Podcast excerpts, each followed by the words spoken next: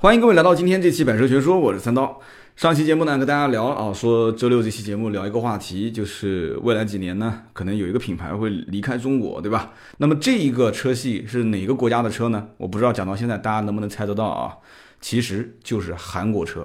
那那很多人不知道听到我的这个结论啊，我不知道大家会不会笑。有人讲说韩国车，你开什么玩笑，对吧？韩国车现在的销量你知道有多少吗？对吧？全新的途胜单月基本上都卖到一万多，小车对吧？那个瑞纳，瑞纳一个月也是卖一万多。你还说韩国车啊推出中国市场，你真是好笑，对吧？韩国车呢其实很强啊。首先我们先做个定论啊，韩国车其实韩国车企。啊，企业应该说很强。那么为什么我讲说韩国车虽然有像途胜啊，全新途胜销量一万多，包包括瑞纳这些卖的还不错，但是我仍然判定它就是很有可能将来会被打压的一塌糊涂呢？那么首先一个问题点就是韩国车在去年就是二零一五年有几个不太好的迹象啊。第一个就是德系跟美系车。就是我们知道，就通用嘛，就谈不上美系车了。大家都知道，骨子里面并不是美国车，但是打的是美国车的牌子嘛，对吧？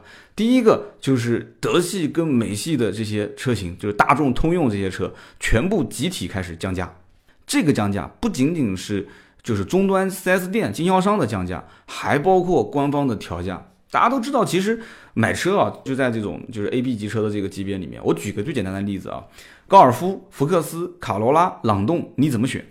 那么高尔夫、福克斯再往后，卡罗拉再往后，朗动是这样的一个排名。那么高尔夫、福克斯、卡罗拉、朗动这样子一排，大家都知道了。大众、通用率先发起调价，那对不起，你韩系车其实一直是跟随的这个角色啊，跟随者。所以韩国车也要跟着调。韩国车随着市场的波动，一直都是影响非常非常之大。嗯，第二个呢，就是整个大盘在。往下降，就是大盘在萎缩，整个的这个市场上，老百姓的这个购车的这欲望，大盘萎缩，特别最严重的就是轿车。大家都知道，去年整个的轿车市场其实增幅是下滑非常非常严重的。很多自主品牌去年虽然说 SUV 呢是逆势上涨了，但是轿车仍然下滑非常严重啊。但是对于合资品牌，特别是对像韩国车这样的一个合资品牌，对吧？讲到后面，我们等会儿还会聊一个韩国车，就让我觉得很郁闷的一款车型，就是名图，对吧？名图刚上市之前。打的是什么？是叫什么？改变中级车的这个格局是吧？这个这个他估计现在也不敢这么喊了。这广告现在再放出来，真的是让人笑啊！就是什么？就是重新定义这个这个中级车是吧？但最终结果是什么呢？自己被自己定义了啊！就是打法非常的看不懂。就名图其实跟不管是索纳塔还是跟他自己家里面的第一个级别的车也好，还是同级别，因为知道在韩国车同级别里面能看到啊，就现在能看到的起亚都能看得到，所以名图夹在中间一直看不懂，就是打对手也没什么竞争力啊。在自己家里面呢，上下都有什么运动型的商务，比他商务的也有，对吧？比他运动的也有，所以名图夹在中间啊，果然是重新定义啊，就结果定义的定义跑偏了啊。跑偏了，所以呢，在这个级别里面，所以大家都知道啊，就是轿车市场下滑非常之严重，就基本上在这个市场里面，大家日子都不好过。那么第三一个呢，就是低端的轿车，特别是合资品牌啊，不管是合资还是自主品牌轿车，下滑的非常之严重啊，可以说 A、B 级这个市场全军覆没啊，全军覆没。A、B 级车大家都知道，这个预算基本上也就十万以内，对吧？很多人都是十万块钱上路。在这个级别里面，能最终选到韩国车的概率是非常之小。但有人讲说不对啊，对吧？瑞纳这个车不是卖的挺好吗？对，瑞纳确实卖的不错啊。就我我记得四月份销量已经干到一万三千多台。但是有几个前提，第一个，韩国的品牌就是包括北京现代，他肯定不愿意把瑞纳这个车放量放的满街跑，对吧？如果现代代表的是瑞纳，瑞纳代表的是现代，那对不起，那韩国品牌就就完蛋了，真的是完蛋了。而且你要知道，本身。对吧？这个朗动这个车大家都知道，朗动啊就是接了这个伊兰特的牌，大家知道伊兰特就衍生出很多种车型嘛，对吧？然后什么领动、朗动这些车，我觉得啊，这是韩国品牌能接受的底线，就是到了伊兰特的这款车型，就是它能接受的底线。这个里面存在的一个说法，因为如果有干过销售的人应该知道，有一种说法叫做单车收入理论，这个理论非常之关键，也就是说。你要从一个量化的角度来讲，每一个车企它其实是极力的希望能打造一个叫什么呢？叫单车销售收入平均值要高。那有人讲说什么叫平均值高呢？那也就是说这个品牌它平均售价在什么价位？就这个是在老百姓的印象当中是根深蒂固的。如果说韩国的车企，打造的平均的这种售价是在十三万左右啊，十二三万左右。那这个群体就是你的定位人群，能这么理解吗？对不对？那你说在很多城市里面，十二三万、十三五万是什么人群？就基本上勉强还能算是一个小白领，对吧？还算是个小白领。那如果能把这个人群往上再拔一拔，如果能拔到二十到二十五啊，甚至二十五到三十，那这个群体整个的这个品牌力啊，就完全不一样。我记得汽车之家曾经就评选过嘛，对吧？对比这个级别的什么蒙迪欧、帕萨特、迈腾，然后这个最后算下来，就是所有的数据各方面指标都非常优秀的那款车，销量排到倒数第二。然后排名倒数第一、倒数第二的结果，这个整个销量排第一，就是大概是这么个意思啊，就是就性能排第一的、排第二的，销量排倒数第一、第二。然后呢，销量排倒数第一、第二的，当时我记得应该是雅阁吧，应该是这个性能排倒数第二，但是销量排第一。所以大体上就是这样，就是你到底是走市场，就包括我前面两期节目讲日本的一些，对吧？本田的车，包括讲。呃，讲那个新的宝马的叉一，其实我一直提到这个这样的一个理论，就是说车企在先生存后发展，非常简单。当然了，现代这种企业在国内，应该我没记错，已经十三年了吧，十二年、十三年了，对吧？这个企业本身是值得尊敬的。这个企业建立有四十多年了吧？这个企业四十多年能干到现在，干成这样的一个品牌，六七年成立的，我记得能干成这样的一个品牌的话，那。我觉得大家应该值得尊敬的，而且大家应该也看到了，对吧？就全新途胜上面也加了一个 1.6T 的涡轮增压，而且今年会加一些 1.4T 的涡轮增压的车型上市，而且包括变速箱，它其实也有嘛，对吧？以前很早，全球一共就三家公司有过这种 8AT 的变速箱。八 AT 大家应该知道嘛，宝马的对吧？ZF，宝马的 ZF 的这个变速箱有很多对吧？大家应该能，如果稍微了解一点，八 HP 三零四五七零九零，所以 ZF 是八速，大家应该都是非常非常了解的。然后爱信对吧？就爱信，爱信的八 AT 也是对吧？它也是号称是全球第一，全球第一款不是全球第一啊。然后呢，现代。所以很多人就不知道八 AT，其实现在很早也在用八 AT 嘛。二零一一年劳恩斯，对吧？包括大家都知道，号称是韩国的劳斯莱斯雅克士，对吧？K 九，包括起亚的那个霸越，是吧？这些车都用过八 AT 嘛。所以全球就这三家啊，有自己自主研发八 AT 的。那有人讲说，那国内难道没有吗？国内做变速箱，我据我了解，也就是，也就是比亚迪，对吧？比亚迪立项研发干出来一个双离合。所以这是为什么上一期节目有人喷过我，我说双离合，然后人家说双离合就了不起了。你要知道六速变速箱比双离合的变速箱，就是研发的难度比它要难多了，对吧？讲的就是这个道理。其实因为音频节目你没有你没有很多的时间能反复的去聊这些这些东西嘛。你说你要让我站在车子面前去讲很多，其实大家也可以，我也可以提前去。对吧？我觉得技术的东西是分两个，第一个科班出身，就是你是一点一点的积累起来的；第二个，你可以临时抱佛脚嘛，对吧？临时抱佛脚，你就之前上节目看看一些培训的东西，然后直接录个三五分钟的小片段，然后停一下，再拍下一个片段，最后组合成一套这个节目，你会发现，哎，这个主持人好像很专业啊。这里面。啊，不管是 CVT 的，还是我们刚刚聊到的这个八速，对吧？全世界可能就三家在做这个东西，但有可能就讲，有人可能又会说了，说哎，那你怎么不聊聊奔驰呢，对吧？奔驰现在还在做九速变速箱的，那你要这么讲，那现代马上还要去研发十速变速箱的，就是你没必要争这个东西，你知道吧？变速箱多，变速箱的这种齿轮比是不是密集？其实我根本就不关心，对吧？我根本就不关心，你给我一个四速变速箱，你让我开起来很舒服，对吧？我觉得也没问题吧。那我记得我们有一个听友呢，这个呃小平同志啊，他的名字就叫小平。这小平同志呢是在柬埔寨吧，我记得是。小平当时就跟我讲，他就是说，他说在我们这边啊，就是柬埔寨啊，就是很多人喜欢买韩国车。我说为什么呢？他说便宜啊，对不对？日本车贵啊，韩国车便宜啊。我说那除了韩国车呢？他说其他的一些车，德国的车都很贵。他说就是韩国车走性价比，那这就对了。对不对？这就对了。韩国车其实缺少的是一个定位，就是为什么有人讲说，哎，你说再过几年什么车企做的不好就退出中国市场了，是不是这个菲亚特？哎，你还真别说，真不是菲亚特，菲亚特是非常有自知之明的。这讲起来嘛，南京也曾经是菲亚特的故乡，是吧？啊，南京曾经造菲亚特造的这个差一点就破产了，是吧？结果菲亚特就转转给这个广汽啊，广汽菲亚特。那。我们不管菲亚特怎么样啊，就是菲亚特本身这个品牌，它自己定位其实很简单，就我就走小众，我也不博它有多少销量任务，所以菲亚特的这个整个的 4S 店的任务其实相对还是比较轻松的，他就把他自己的这几款车卖卖好，对吧？把自己的这个一亩三分田耕耘好就可以了，所以这个就很关键。那么现在在国内那他需要做什么事情呢？就菲亚特其实是不需要的，小日子过过。菲亚特本身就是对吧？广汽菲克这个集团里面，就旗下有那么多品牌，就慢慢转就是了。东边这个花不开，西边花开就 OK 了。但是现代不行，大家仔细去想一想啊，现代绝对是不行的。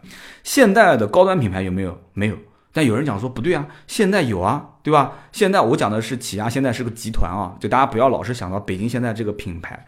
现在往上跑，其实就两个嘛，对吧？一个是进口现代，一个是什么？进口起亚。有人说啊，还有进口起亚？我们当地都没有进口起亚 4S 店。有一二三线城市可能就是至少一线、二线肯定能看到，就三线我不知道啊。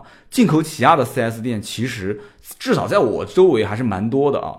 那有人讲说进口起亚的车。都卖什么车呢？我这么跟你讲，进口起亚一个索兰托直接可以撑起半边天，一点都不夸张。那我为什么这么讲呢？你其实到它的展厅就会发现，展厅有的做的很大很气派，但是呢，一大半的展厅都是空空荡荡的。其实 4S 店老总他自己也很清楚啊，我没有必要放那么多车。对不对？我放那么多什么凯尊，我放那么多什么 K 五进口，放那么多 K 九没有用，对吧？放那么四五辆的起亚索兰托放那边就 OK 了，再搭两辆加乐，对吧？那韩国有在韩国留学的人，大家应该知道，嗯，就是在韩国满大街其实都能看到加乐这个车。加乐也是挺奇怪的，原来的这个车的空间挺大，但是后来一改款反而改小了，所以很多人跑过来看看加乐，本来是冲着它是 MPV 买个七座，结果一看，哎呦。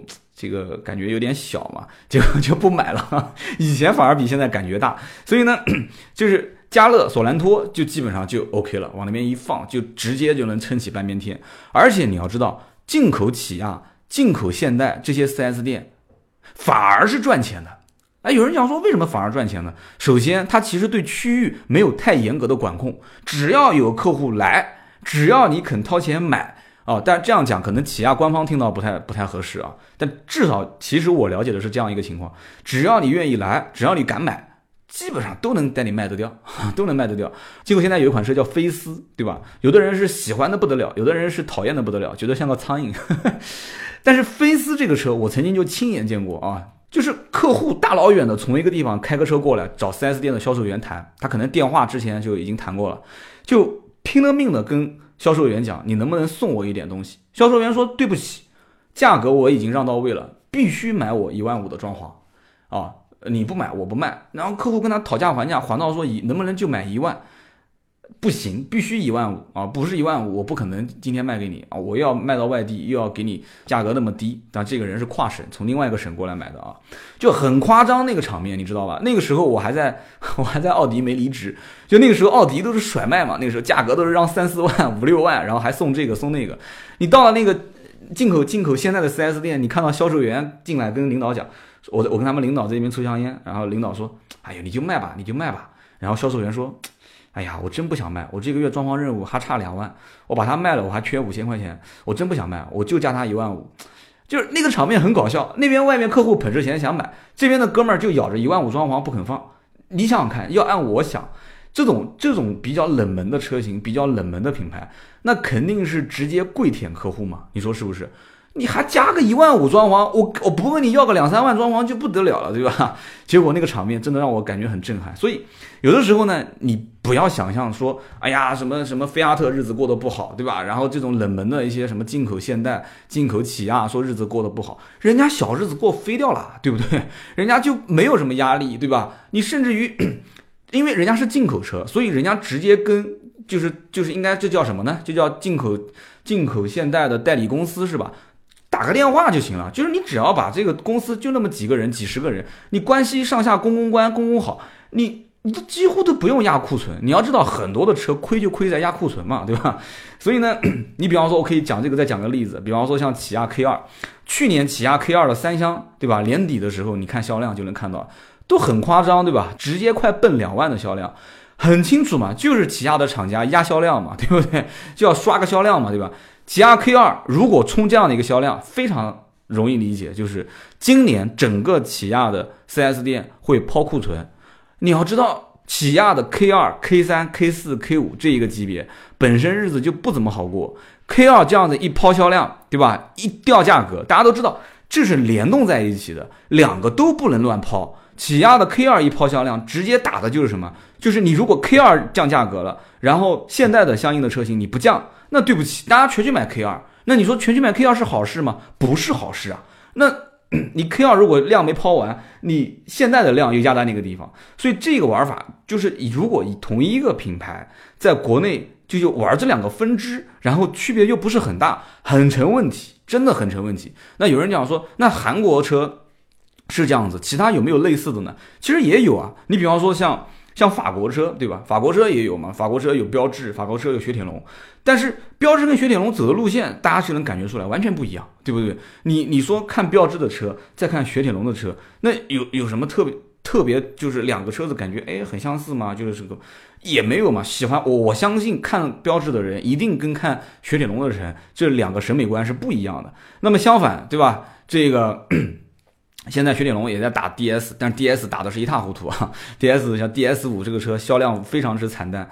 那么你反过来讲，如果说现在在国内高端这两个品牌，仅仅让别人认为说你只不过就是一个进口的韩国车，你你就给别人定位在这个位置的话，那对不起，拜拜，你上面没有蓄能，你下面一定是没有释放的。所以我讲啊。当年可能是因为现在在国内的日子太好过了，因为大家都知道那个索纳塔嘛，对吧？就是我感觉现在这个企业有点有点好玩在什么地方呢？他因为是个跟随者，所以呢，他既会学德国车的这种玩法，套娃战术，另外呢，加上就是拿一款特别热销的车型，反复的去啊，反复的去换样子、换概念、换包装、换营销。但是其实自己把自己给玩坏掉了，不能这样子玩，要突破，对不对？又不是没有自己的发动机，又不是没有自己的底盘跟变速箱，你说是不是？所以有一点点就是他想学德国的车那种玩法，但是把自己给玩坏掉了。你一个伊兰特卖那么多年，对不对？你不，你又不是说当年桑塔纳走遍天下都不怕，你品牌的感知力、知名度和号召力，你没有德国车那么强。能懂我的意思吧？另外一个呢，就是你现在没有那些高端车的蓄能，高端车的蓄能，你说德国车，德国车，奔驰、宝马、奥迪，对不对？人家这上面玩的玩的就呼啦呼啦的，对不对？当年我记得韩国车也想打豪华车市场，对吧？当年一开始，我记得有一段时间，对吧？这个不管是劳恩斯也好，对吧？还是这个雅克士也好，当时怪也一开始也是兴头头的，也是想在国内干一把，对吧？后来呢？后来结果就是我了解的啊。销售员如果能如果能卖一辆雅克士，提成一万块钱起步，一点都不夸张。只要卖一辆这个车，只要总经理肯签字，不管是亏着卖还是赚赚钱卖，只要你能把它卖掉，销售员的提成一万起步啊！就所以由此可见这个车多难卖。但是有也估计也有一些特别，像我在东北当时去，对吧？跟一个老领导吃饭，那老领导开的就是一辆雅克士啊，号称是韩国劳斯莱斯嘛，所以。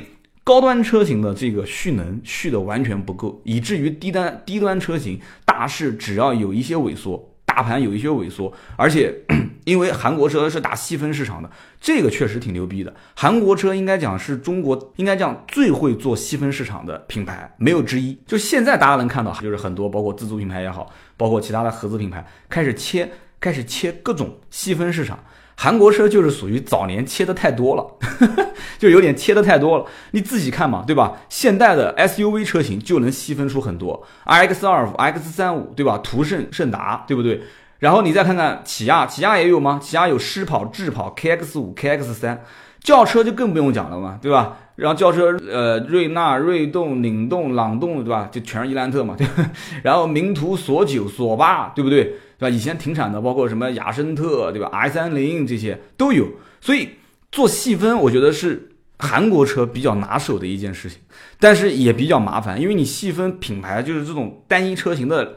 战线布的太广，就是这个，其实让我想到了一个人啊，起亚就不说了嘛，起亚 K 二、K 三、K 四、K 五，对吧？对吧？秀尔，秀尔，我当时看到一个非常经典的评论啊，这个应该是魏金桥老师当时讲的，因为我经常关注魏金桥老师每个月的那个一句话点评，最近好像是跟吴佩吴老师两个人联合起来做的，挺有意思的啊，一句话点评，大家可以去看。当时我记得他有一个评论很有意思，叫做是怎么评论秀尔这个车呢？他说这是一个卖萌的世界，但这不是一个卖萌的市场，因为大家都知道秀尔这个车很萌，是吧？哎呦，这句话真的是太经典了啊！这是一个卖萌的世界，但这不是一个卖萌的市场。所以呢，聊到这个韩国车呢，我我说实话，做细分这不是坏事，而且我再讲一句，我不是喷它啊，这是一个很值得尊敬的品牌。但是呢，关键问题是，就这里面打法很多是很模糊的。那后来我看到这个他们老大是叫姓陈还是姓什么的？也是好像就去年当时说了一句话一段话一篇文章，当时讲的意思就是韩国车今年想打什么呢？想打叫 D 加 S 这个战术。什么叫 D 加 S 战术呢？一讲其实大家就懂了，其实听起来有点玄乎嘛。D 就是 D 级车，S 呢就是 SUV。那有人讲说韩国车 SUV 分的都已经很细了，怎么做呢？哎，很简单嘛，对吧？换发动机啊，对吧？换变速箱啊，增加配置啊，改内饰啊，换造型啊，都能玩嘛。SUV。这几个牌子毕竟在国内啊，就是刚刚我讲的什么 X 二五、X 三五，对吧？然后包括起亚的什么试跑、智跑这些 KX 三、KX 五，就是它好歹还有一些，对吧？还有一些人在关注它。那么今年如果能把这个竞争力做上来，这是我觉得啊是可以有可能能打一个翻身战的。但是如果说今年的营销啊，营销整体还是想把逼格往上抬，不去关注现在自主品牌。对吧？你你看，如果按照韩国车去排名的话，算德国车，对吧？德国车、美国车、日本车、韩国车，就 韩国车会非常非常之郁闷，它夹在中间，对吧？我再跟大家讲个销量，比方说随便说一个啊，比方说中级车，中级车，我满脑海里面随便就跟那个人家讲相声可以报菜名是吧？听听看里面有几个韩国车啊？就以后说相声去了。朗逸、轩逸、捷达、速腾、卡罗拉、英朗、福睿斯、桑塔纳、朗动、K 三、宝来、领动、克鲁兹、雷凌、福克斯，数数里面有几个韩国车啊？你可能没听清楚，重新来一遍啊！朗逸、轩逸、捷达、速腾、卡罗拉几个？没有，英朗没有，福睿斯没有，桑塔纳没有。好，还剩什么了？朗动。就是说，你看啊，大家其实在买车的时候啊。德国车啊，日本车啊，就是要美系的，对吧？美系的，好，OK，剩下来我才会考虑你韩国车。你说你不要光拿个中级车嘛，你再看看其他的车，好，OK，我们再拿个中高级车。中高级车，迈腾、帕萨特、雅阁、天籁、凯美瑞，玩的转转的，老三样啊，对不对？对吧？帕萨特、迈腾两个干翻所有的人啊，干翻所有的人。剩下来还有日本的老三样嘛，对吧？有人讲我不买不买日本车，不买不买日本车，过几天还不开辆日本车回来吗？对吧？这个东西你。就是没有什么情怀不情怀，在我看，对吧？现在很多，你看连宝马都已经没有节操了，你更何况说，对吧？这些品牌呢？所以迈腾、帕萨特常年稳居这个级别，对吧？老大哥，你根本撼动不了。雅阁、天籁、凯美瑞老三样，剩下来，哎，剩下来不错，剩下来还有索纳塔，韩国车有个索纳塔，但是你别急，索纳塔你旁边也是有虎视眈眈的嘛，对不对？蒙迪欧、君威、君越、速派，对吧？分分钟干翻你，对不对？你这个你以为你是排第几啊？对吧？迈腾、帕萨特两个，然后呃，雅阁、天籁、凯美瑞，你排你排第六名是吧？前五名已经有了，不可能的，老六的位置轮着坐啊，轮着坐。所以这个里面就再往下看就是小车了嘛，小车，瑞纳啊，就个瑞纳，你不能忘，我还是那句话，其实现在不想把瑞纳这个量放那么大，没什么好处嘛。所以唯一让我觉得。比较欣慰的是什么呢？就是韩国品牌算比较务实，就是他没有给经销商压太多的压力。虽然我刚刚讲的那 K 二的事情压库存给经销商，但是这个呢也只是一时的，你稍微压的有点疼了，对吧？大家也也就也就不压了。大家知道信用卡这个圈子里面有一部分人在干嘛？叫捋羊毛。对吧？什么叫捋羊毛？可能有的人不懂，大概的意思就是信用卡里面可能会有一些那种刷卡积分、刷卡送东西。它这个呢是就有一帮人天天就是互相，但这个不是什么违法的，就是正常刷嘛，消费嘛，然后干什么？然后里面它就会出现很多积分，然后用它来换东西、换钱、换各种什么洗车、换各种什么，就叫捋羊毛。有的人说这个羊毛捋多了会变成羊腿，啊，所以。这个起亚也是，就经销商跟 4S 店之间就有点像捋羊毛一样的，对吧？我记得《东吴相对论》里面也是这么讲的，就是说收税啊，收税其实就跟拔羊毛也是一样的，就是你捋羊毛的过程中，你不要让这个羊疼；拔拔鹅毛的时候，不要让这个鹅疼，对吧？厂家压经销商库存的时候，不要让经销商头疼，这个是很关键的啊。所以呢，这个韩系车的竞争压力。真的是非常非常之大，有的时候我想想，我要是韩国车中国区的老大，我这我这觉觉也睡不好，日子也过不好啊。所以呢，这个韩国车呢，其实怎么讲呢？嗯，大家其实真的去想一想啊，二零一四年对吧？日系车整个是迈入一个最低谷，真的各方面原因啊，有些就不说了啊。然后到了二零一五年呢，二零一五年日系车逆势上涨，整个一五年大家都知道轿车也不好卖，对吧？SUV 市场就 SUV 其实这个级别的市场，什么 CRV 啊、Rav4 啊，销量其实也是在下滑的嘛，就是整个的就增幅比也是下滑非常严重。结果出现了很多奇葩的现象啊，卡罗拉上市，对吧？爆掉了，卡罗拉一上市爆了，然后卡罗拉还出了一个双擎，啊，雷凌也出了个双擎呀，也跟上。然后丰田广汽丰田出了个什么？刚刚讲的是一汽丰田卡罗拉，广汽丰田出了一个汉兰达。汉兰达是非常奇葩的一辆车，就是厂家本身产能当时预估的也不是很高啊，销量各方面目标定的也不高。结果这个车现在还加价，还加价。然后呢，然后广汽还有雷凌，这个其实销量也一般啊，但是也还算可以。然后广汽本田，其实刚刚讲到高端品牌蓄蓄能啊，日本日本品牌我没说。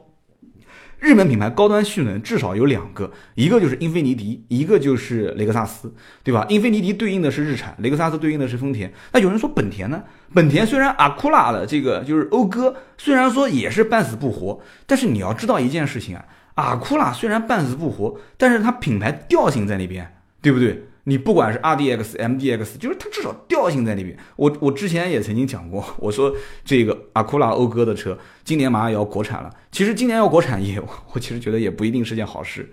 这个品牌按我说，阿库拉你就不要卖了，你也赶赶紧就就离开，就撤退。然后呢，你当一幅画一样挂在那个地方。你在国外用阿库拉没事跑跑什么赛道，对吧？拿一点名次。那你其实对本田车系、本田的这种粉丝，在国内的这种买本田的兴趣是会很大的。你何苦在国内放个 4S 店，对吧？然后就濒临倒闭与不倒闭之间，没意义，对吧？拿这个品牌出去打赛道，然后去跑一些赛车，搞一点黑暗科技在上面，有些车根本就不用买。所以呢，韩国车，对吧？找找不到这种就特别高端的一些品牌去蓄能，这是一个非常大的问题啊！你说菲亚特，菲亚特，你刚刚就有人讲，之前有人一直在微信私我说星期六里聊什么品牌啊？要退出中国市场，对吧？是不是菲亚特？是不是菲亚特？你别菲亚特，菲亚特还有法拉利呢，对不对？法拉利不也是菲亚特集团的吗？所以你不要为人家干着急嘛，对不对？所以说现在在整个的现在的日系车逆袭上涨，对吧？广汽本田还有缤智呢，东风本田还有 XRV 呢，就大家都在有起色，对不对？德国车吃老本嘛，哈，对吧？然后美系品牌本身就是小日子，小日子自己过过，对吧？就有很多通用嘛，本身会营销，对不对？所以韩国车夹在中间，现在德国、这个美国啊，然后日系，然后韩系，你你以为真的是这个格局吗？不是的，对不对？法国车现在也上来了，法系车销量也不差，然后自主品牌、自主品牌 SUV、自主品牌的一些中高级车虎视眈眈嘛。所以韩国车的地位非常之尴尬，非常之尴尬。所以今天这期节目呢，啊，标题大家也就听听，也就听听了，可能是博个眼球之类的，啊。但是我个人是这么判定的，就是韩国车真真的是要改变啊。我不管韩国车是用 D 加 S，D 加 S 就是 D 级车加 SUV 嘛。其实这种打法大家看啊，其实韩国车是这么讲出来的嘛。法国车其实也是这么玩的，也是 D 加 S，也是 D 级车加 S。你看今年那个雪铁龙不是上了 C 六嘛？虽然可能也卖的不好，人家无所谓啊，人家卖不好当一幅画放在那个地方，对吧？有很多的高科技，对吧？你还别说卖不好，我还就是不降价，对不对？我就放那个地方。所以呢，这种打法呢也挺怎么讲呢？也挺危险的，因为我始终认为啊，SUV 你如果往就是大而全的这个方向去走，就是你要走全尺寸 SUV，对吧？或者说什么也什么硬派越野 SUV，那你手上一定得拿出点东西，对不对？你说你现在的品牌有什么东西？你四轮驱动做的有有有三菱四四驱的牛逼吗？对不对？你四驱有德系的一些品牌牛逼吗？所以你手上要有点东西。那你如果说做品牌的可靠性啊，那你可靠性一定要能做好，你那你就把口碑做好。那你要如果说做豪华程度，我其实觉得。韩国车应该走几个路线？第一个，应该把它的豪华程度做起来。其实我觉得韩国跟日本很多的东西都很像啊，对不对？不管是家居风格也好，还是什么风格也好，就是完全可以在内饰的精致程度上面往雷克萨斯看齐。就是如果韩国车的感觉能给我们是这样的一个感觉，就是说我买了一辆韩国车，对吧？价格呢跟日本车差不多，但是得到的品质呢？就跟日本的雷克萨斯啊啊英菲尼迪这些品质差不多，哎，这个感觉就不一样了，对不对？你什么索纳塔了、名图了这些车买回来之后，感觉，哎呦我去，这个内饰完全就是雷克萨斯的，就是这种感觉，对吧？就是英菲尼迪的这种操控，那 OK 嘛，对不对？你打的是这个，你既然高端你已经不能势能了嘛，那你就在低端你把它做做好嘛，对不对？这是一个走豪华路线。第二个呢，就走性价比。你本身你的产品线就很细分嘛，对吧？你很细分，你保持细分市场没关系。你前十几年不都赚到钱了嘛？所以你就在这个时候，你拿一部分车型出来砸市场、冲销量，对不对？满大街都跑的是你的车，你上面有这么一个高端车型顶在那个地方，对不对？又很豪华，一拉开车门，感觉像买了一辆，哇，就像买一个进口车、豪华车那种感觉，对不对？就你要满足大家的虚荣心，所以这样的话，你韩国车系在国内的口碑其实能做得很好，所以这是一个。没有太多打败仗的因素的这样的一个品牌，但是越是这种就是中不溜秋的，就是它既没有打胜仗的很多胜算，但是它又没有很多打败仗的原因，就这种品牌温水煮青蛙很容易出问题。所以呢，也算是啊，这个我有人上期节目就有人讲了，三刀你有点多想了，没关系的，我相信有些人喜欢听我这边唠叨，可能我的观点很多也是大家不赞成的，但是没关系，我的节目对吧？今年就是这样，就是我今年我也想通了。该聊车聊车，对吧？嗯，我最近一段时间也没空去试车，我们就分析分析市场，我们就聊一聊一些就是品牌的一些事情。下一期节目更好玩啊！下期节目我看到了一篇文章，就讲分析这个豪华车市场的一些，有一个大数据分析，有一家公司，而且还是好像是普华永道还是德勤还是什么会计事务所，是哪家公司啊？他们出了一个一个还算比较靠谱的一个数据分析，就是豪华车市场的一个整体的趋势。就跟我们想的完全不一样。说女性的用户喜欢什么品牌的车，就是在这个级别里面，豪华品牌里面。然后雷克萨斯的用户真正的是哪些人喜欢？然后德系的 BBA 的品牌这两年有一些什么样的变化？然后哪一些客户人群喜欢看真人秀？连这个都调查出来了。然后还有哪一部部分的人群喜欢看？啊，比方说什么这个这个运动的一些，就是主要的 CCTV 五啊，然后这里面的哪一些人群真正是土豪，收入非常高，哪一些人群其实只是假假的这个高富帅，真屌丝啊？就下一期节目可以聊一聊这个里面，正好下一期节目呢，我试了一款啊雷克萨斯的 LX 五七零啊，这个车也是非常之稀有啊，我微博大家应该都关注了啊，就是 4S 店要加价十五到二十万。另外呢，就是这个车呢没有试驾车，甚至没有库存车，因为是进口的嘛啊，雷克萨斯，所以呢，这个这个这个这个，我我也是很难得试了这个车，试了很久，也拍了很久，视频呢过几天就奉上。那么就是下一期节目正好在聊豪华车市场这些客户的时候啊，这些有一些就最近这两年的一些动态。我就把这个 L X 五七零的一些我试驾的感受带到里面一起说，对吧？就正好是一个一个题材嘛。那么今天这期节目呢，就一口气录到底啊，就大家多多见谅，中间 嗓子有点不舒服。那么希望大家多多支持，怎么支持我呢？首先啊，节目下方给我点个赞啊，谢谢，一定要不要嫌麻烦，点个赞。另外一个呢，多多评论，喜马拉雅的评论我都会看到。啊，这个百车全说的官方账号有的时候是盾牌回，有的时候是我在回，所以呢，你们也别问说我会不会看评论，我肯定会看评论，对不对？同时呢，也希望大家多多上我们的论坛，对吧？大家也知道我们的论坛啊，其实已经啊开放了，然后开放注册的话，大家可以下载苹果市场 APP 已经上线了，安卓的话可以在什么九幺啊啊这个腾讯的应用宝。百度的那个百度那个那个软件市场，还有安卓市场都可以下到，直接搜“百车全说”，对吧？呃，可以下到 APP，APP 很有意思。六月一号我们正式的，因为开放注册了嘛，六月一号我们正式的会在我们的论坛里面搞一个活动啊，大家多多参与。今天这期节目就到这里啊，再再次强调一点啊，我没有说韩国现代啊、起亚这个品牌会退出中国市场，只是说如果打法不变，如果保持现在这种状态，那很有可能再过几年。韩国车陆陆续续，我们在啊就在市面上就见不到了啊。那行，今天这期节目就到这里，我们下一期接着聊。